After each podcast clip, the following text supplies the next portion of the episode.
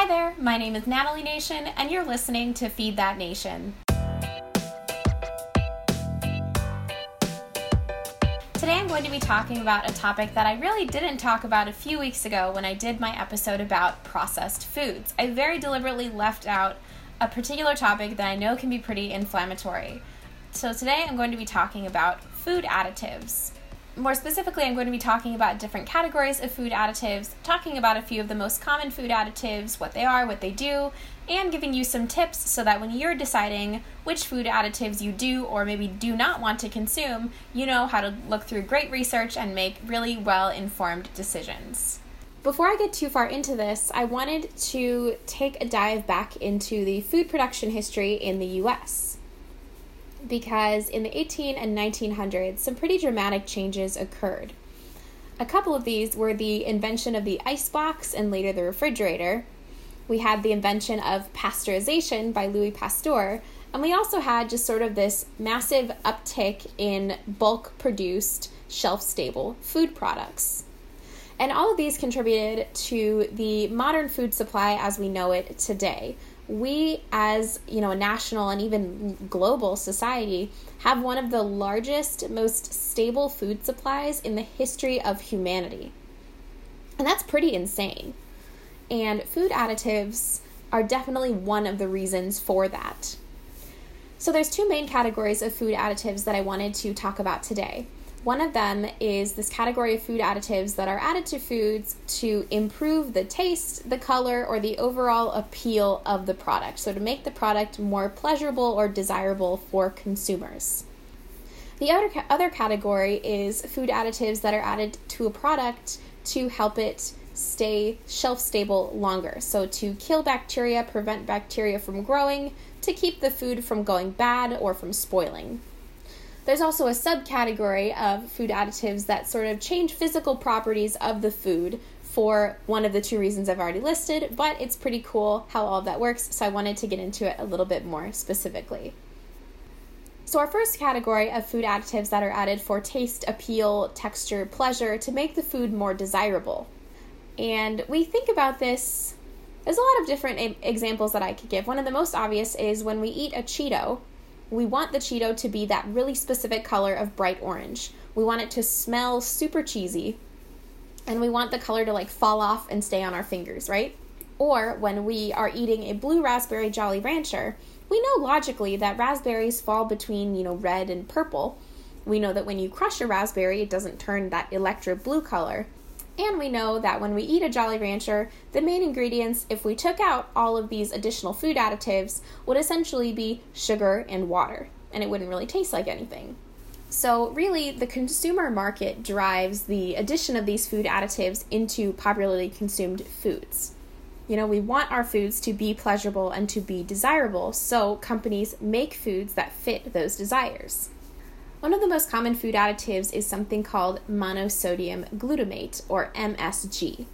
Now, this food additive is found in different types of gravy mixes or stuffing mixes. It's used in a lot of Asian type cooking, or you can buy it in a bottle for its own use um, as an ingredient in cooking. And what MSG does is it adds a very savory, salty, umami flavor to foods and I've heard it described as sort of what makes food taste good in the first place. You could add MSG to pretty much anything and it would make food taste good or taste better.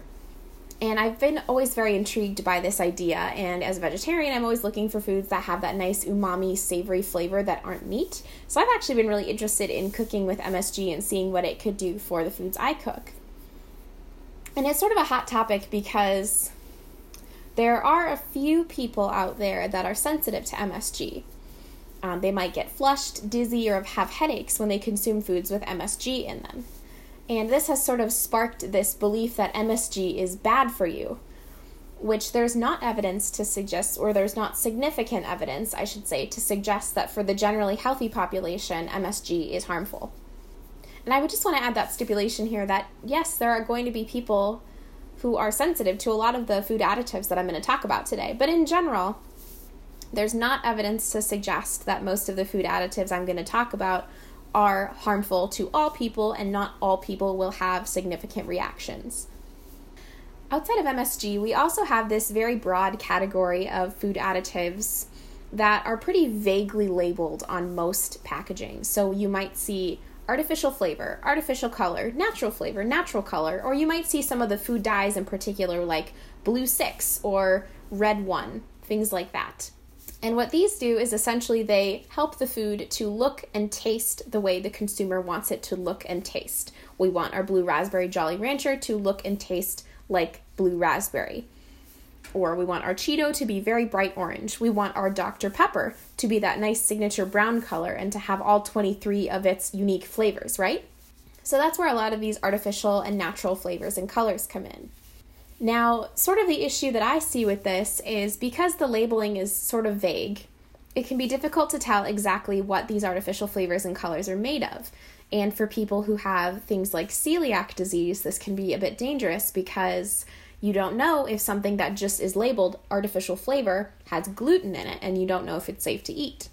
So I would hope in the future that food packaging moves towards being more transparent for this reason, but also I think we as a society and certainly we as people my age being somewhere between that Gen Z millennial age range, we want transparency from the companies that produce our food or really produce anything for us just like with the MSG, there are a few people who are sensitive to specific flavors or colors. Specifically, there are people who have allergies to certain food dyes. I know red dye is a very cop- popular food allergy, but this doesn't mean that they're harmful, it just means that very specific people have specific reactions to them. Another category of food additives is sweeteners and we think of our pretty common sweeteners, our corn syrup, our high fructose corn syrup, our sugar, invert sugar, things like that. We also have a category of sweeteners called sugar alcohols, so xylitol, erythritol, mannitol, and so forth. And we have our non nutritive sweeteners. So these are sweeteners that add sweet taste to a food without adding calories. So you guys might know these as Splenda, Equal, Sweet and Low, Stevia, and then there are a couple that are put into food products that aren't necessarily put in packets on your coffee cart. And we, as particularly an American society, we desire sweet foods. And as we learned on my very first podcast that I ever did on Feed That Nation with Nuala Babowski, the food scientist, we remember that we as humans have evolved to crave sweet because sweet means carbohydrates and carbohydrates mean fuel. However, this sort of extends into a lot of food having sugar, that kind of, or sugar sweet flavors that we're not expecting to. I mean, sugar can be added into things like pasta sauce, which kind of baffles me. So I'm always a little bit careful to read labels just because I don't think my pasta sauce needs sugar in it to taste good or taste like pasta sauce, but that's a personal preference. When we're thinking about all these different types of sweeteners, there are different documented reactions that some people have to some of them. There are a couple of people out there who are more sensitive to high fructose corn syrup. I've seen a few different studies linking it to issues with learning disabilities, but I haven't done a whole lot of research in that area. I also know that depending on the types of taste receptors or taste genes that you express, you might taste equal or other particular non nutritive sweeteners as bitter, or you might not be able to taste them at all, which I think is pretty cool. And we have some pretty well documented reactions to a couple of sugar alcohols, particularly when they are consumed in high amounts. So, usually, when you're consuming a sugar free candy or a product, there's a label telling you not to consume too much of it at one time because some of these sugar alcohols can cause uncomfortable bloating or diarrhea or issues like that if you consume too much of it at one time. And just to reiterate, all of these food additives are not added by companies to trick you. They're really added out of the consumer desire for these products. And I guess a good current example I can give from popular culture is General Mills and Trix cereal. So, a couple of years ago, General Mills announced that they were going to get rid of na- um, artificial flavors and colors in their Trix cereal, which is a fruity flavored, brightly colored breakfast cereal, usually for kids. And so they created this all natural Trix cereal. They used things like turmeric and beet as coloring, they used natural flavors. And it did not sell very well at all because people, as much as society has started to say that they want no more artificial flavors and colors, people didn't want bland, boring colored Trix. They wanted the brightly colored cereal that they were used to. You know, and they wanted it to taste like they were used to as well. So that's just an interesting example. I think it's a little funny to think about how, you know, this company tried to appeal to the masses only to find out that the masses actually wanted the original. They wanted something to taste good. We as humans can say what we want about how we choose healthy food, and there are all kinds of influencers, and I would call them stupid little gimmicks like nothing tastes as good as skinny feels or whatever. But in reality, we as humans we desire food that is pleasurable to us, and these food additives create that experience for us, which is why we keep purchasing foods that have these additives. The other main category of food additives is food additives that preserve food products. So they might do that in a couple of different ways. They might lower the pH of foods to kill the bacteria. They might create an environment where bacteria does not want to grow. They might stabilize something about the food product so it cannot separate. They might keep it from spoiling.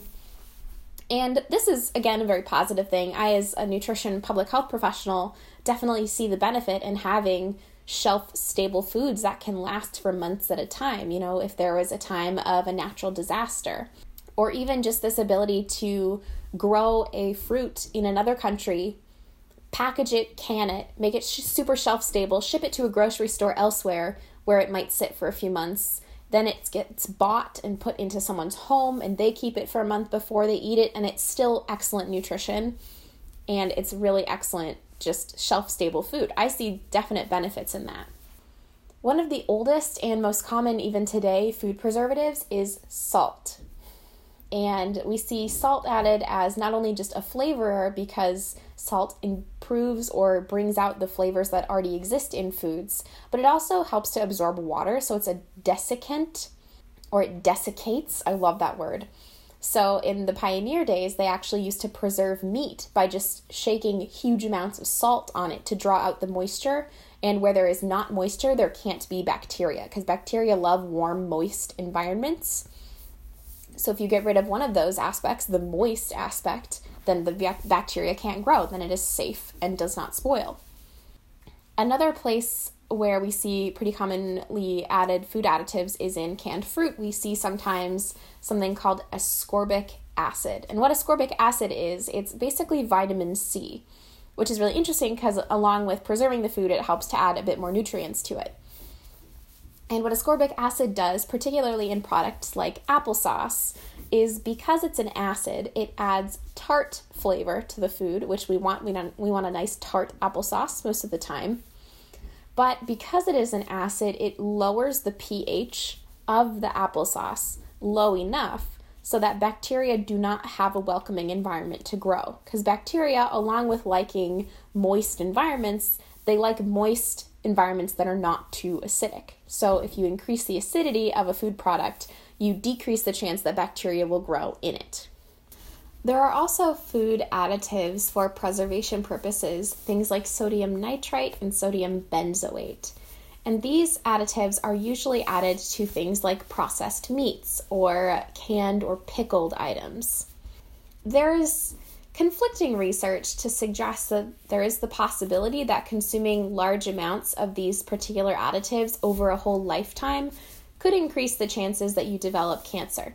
However, and I just want to say here that there's lots of science and that you should do your own research. My personal opinion on a lot of these studies is that because they are studies that just examine people's patterns of food consumption over time, it's really difficult to tell whether it is these particular additives that might contribute to risk for cancer or if it's something else that the study has looked at or even something the study hasn't considered. And I'm going to talk a little bit about that later.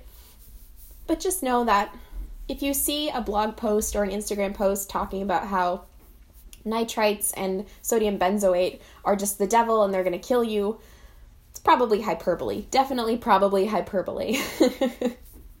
we have our category of food additives for pleasure purposes, and we have our food additives for preservation purposes.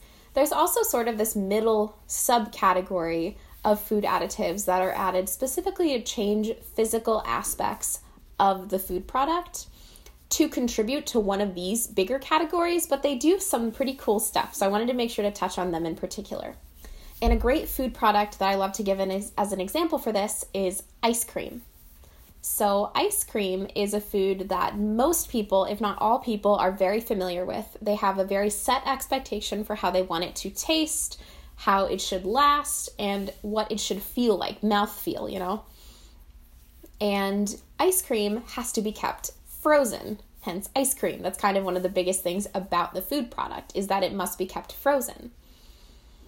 And homemade ice cream, if you've ever made ice cream at home, you know that it melts really quickly and it has a different consistency than store bought ice cream. And that's because store bought ice cream often has to go from production to distribution to the stores where it sits in a freezer that's opened and closed multiple times a day.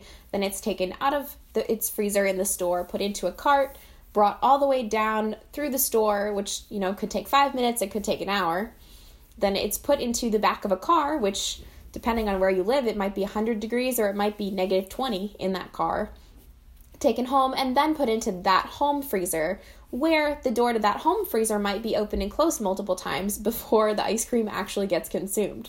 So, all of that to say that it's really important actually that we have some food additives into the ice cream in order to help stabilize it and texturize it we don't want our ice cream to melt between putting it into the cart and taking it home and putting it in our freezer at home. And we don't want it to sit in a freezer for months and melt and refreeze and get those weird ice crystals and taste all fuzzy in our mouths, you know? We want it to be, you know, smooth, creamy, rich. We want it to feel good in our mouths. We want it to taste good. We don't want it to melt. And so adding food additives, and I just have a couple that I'm thinking of, so things like carrageenan, xanthan gum, or guar gum. These are additives that are added specifically to stabilize and texturize foods like ice cream to help create that ideal situation where a food keeps the desirable texture even under unusual or extreme conditions. Other examples of food additives to change physical properties might be the addition of emulsifiers to certain foods. So, an emulsifier is essentially um, a chemical that helps a compound that has both oil and water in it to homogenize. And I know that sounds very sciency, but you might see an emulsifier in something like chocolate, which likely has milk fat and milk skim milk in it. You might see it in mayonnaise, or you might see it in other like a salad dressing. You might see an emulsifier there. You also might see additives in seasoning mixes or other powdery food products to keep them from caking, which happens in damp environments. So if you've ever had like a container of baking soda and it's sat out for too long or it's been in the fridge for too long and the fridge was really humid and then it just turns into this big like block of baking soda, well, a cake an anti-caking agent might help to prevent that or might help to help the product stay powdery for longer things like that. So, understanding these two big categories and the subcategory that I just talked about, I wanted to think a little bit more about and tell you guys a little bit more about how this process of adding food additives, using food additives, is regulated in the United States. So, all food and food production is overseen by the Food and Drug Administration or the FDA. This is in the US. I don't know how it goes in other countries, but we have the FDA. And the FDA has a designation for foods and food substances or food additives that is called Generally Recognized as Safe or GRAS. And if a food or a food substance has received this GRAS label, essentially what it means is that there is significant scientific evidence to suggest that for any particular food additive, if it is used in the way that is intended to be used, in the amount that is intended to be used in, it is relatively safe. This, of course, doesn't mean that it's safe all the time for all people, or that there might not be evidence one day to suggest that it is no longer safe. But it does mean that, as far as we know and as far as science has been proven, that particular additive is relatively safe. And the FDA has a whole web page and several lists of all the products that it has with the GRAS designation. And I'm going to leave that link down in the show notes in the description if you guys are more interested in reading about that specifically. Along with the FDA, we also have thousands of scholarly research articles that have done tests on everything from human tests, animal tests, tests just theoretically, doing research reviews or literature reviews, talking about these food additives, their role in food production, what they can do for the human body, if they're harmful, if they're not, examining long term use effects. We have so much data available to us. There's also, on the flip side of that, we have a lot of data in the form of blog posts or news articles, Instagram, TikTok even is starting to get into this, where a lot of second, secondary or even tertiary sources are talking about these food additives. Talking about these food additives, going over whether or not they're safe, giving evidence, which may or may not be science based evidence, may or may not be true. So, you have a lot of options when it comes to doing your own research about whether or not you want to consume foods with particular food additives in them. And if you know me or if you've been watching me for a while, you know that I'm not just going to give you a list of food additives to avoid, food additives that are fine. I'm not really a list person. I really like talking about food on a spectrum rather than putting it into these binary categories, these yes, no, always, never, clean, toxic categories. That's just not really me. So, what I do want to do is talk about how you can best look at your literature and make informed decisions for yourself. And one of the biggest, biggest ways that you can do that is by thinking about your Google search bias and working to combat that Google search bias. One of the biggest ways you can do that, obviously, is by using reputable websites for your searching. You know, searching on websites like PubMed or other the Cochrane database. So looking at places that have peer-reviewed scientific articles. Government websites are also a pretty good tool for this. The FDA website's a great resource. But when you're going into just like a basic search engine like Google, it can be really easy to get information that is very biased simply by inputting specific keywords. For example, if you're wondering about if a certain additive is safe or not, and you type in the keywords additive, whatever additive it is, and then dangerous, you're likely going to get specific articles talking about why that additive is dangerous. Same goes if you type in specific additive and causes cancer. You're pretty much only going to get articles about how that additive causes cancer.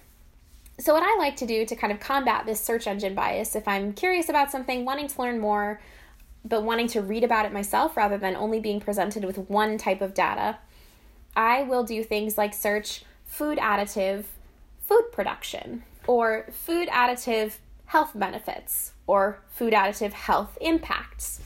And what this does is it gets you more, I don't want to say unbiased because all data is biased in some way, but it gets you information that's more about teaching you the why and the how rather than just spitting an opinion at you. So I've had a lot of luck just changing my keywords to find the information that I want. More importantly, if you're looking at a study or if you're reading a news article about a study, make sure you know whether or not the study was done on humans. Because a lot of studies are actually done on animals, and then the data is extrapolated by news sources to talk about humans as though the study was actually done on humans, even though it was done on like rats or something. And just know that an association or a correlation is not cause and effect, which is kind of hard to grasp, I know, but just take everything you're reading with a grain of salt, always. It can be really difficult with all of the research and all of the buzzwords and the inflammatory information out there, particularly if you're reading people's personal blogs or on their Instagrams and they're talking about certain things. It can be really difficult to know whether it's true or not, or whether you should follow it or not. So, I would encourage you to make decisions about your health and your food consumption based on what you know about your body and the way it likes to eat food or the way it reacts to food. But also base your choices on good scientific evidence, good evidence based research, and your own common sense because you're smart and I know you have common sense. I also want to say that often, probably more often than not, good evidence based research and common sense are probably not going to be found on social media. And I'm not excluding myself from that whatsoever. Definitely, if you're reading anything on social media about your health, take it with a grain of salt, fact check it, do your own research about it. I also wanted to say that if you are in a position in your life where you are able to make your food choices based on things like whether or not they have additives or whether or not they're organic, then you're in a place of privilege.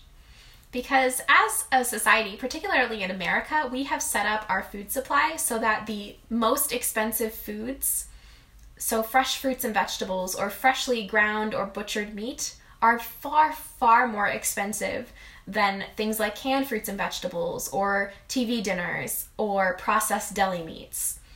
And when we're thinking about this bigger issue of food distribution and food insecurity, it it gets really difficult because there are a lot of people out there who must make their food choices based on whether or not they can afford specific items or not. So, and I mean, I don't mean this to hate on anybody at all because if you are in a place where you can make food decisions based on whether or not you want to consume a lot of additives, that's awesome. And I really encourage you to make decisions that you feel are right for you and your body. But while you're doing that, make sure you remember that you are in a place of privilege. So that just about wraps up this episode of Feed That Nation. I hope you enjoyed this conversation and discussion. I would love to hear what you think about food additives or whether or not you prefer to consume foods with or without food additives. Please leave me a comment below, leave me a review or a five star rating. Definitely subscribe on whatever platform you're listening on, and go follow me on Instagram. I am at Feed That Nation. Until next time, my name is Natalie Nation, and you've been listening to Feed That Nation. Have a great day, and I'll talk to you soon.